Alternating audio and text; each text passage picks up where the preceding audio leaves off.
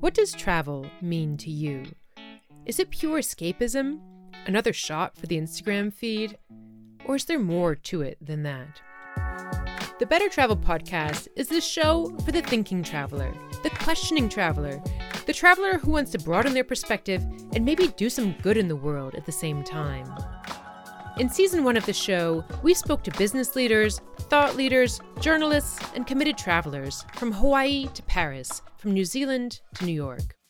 In season two, we are going even deeper.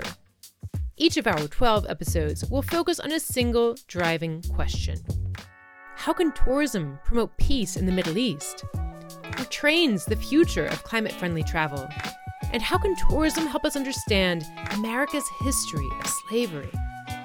I'm Paige McClanahan, journalist, lifelong traveler, and an American who has lived abroad for most of my adult life. Travel for me is not just about what I do when I go on vacation.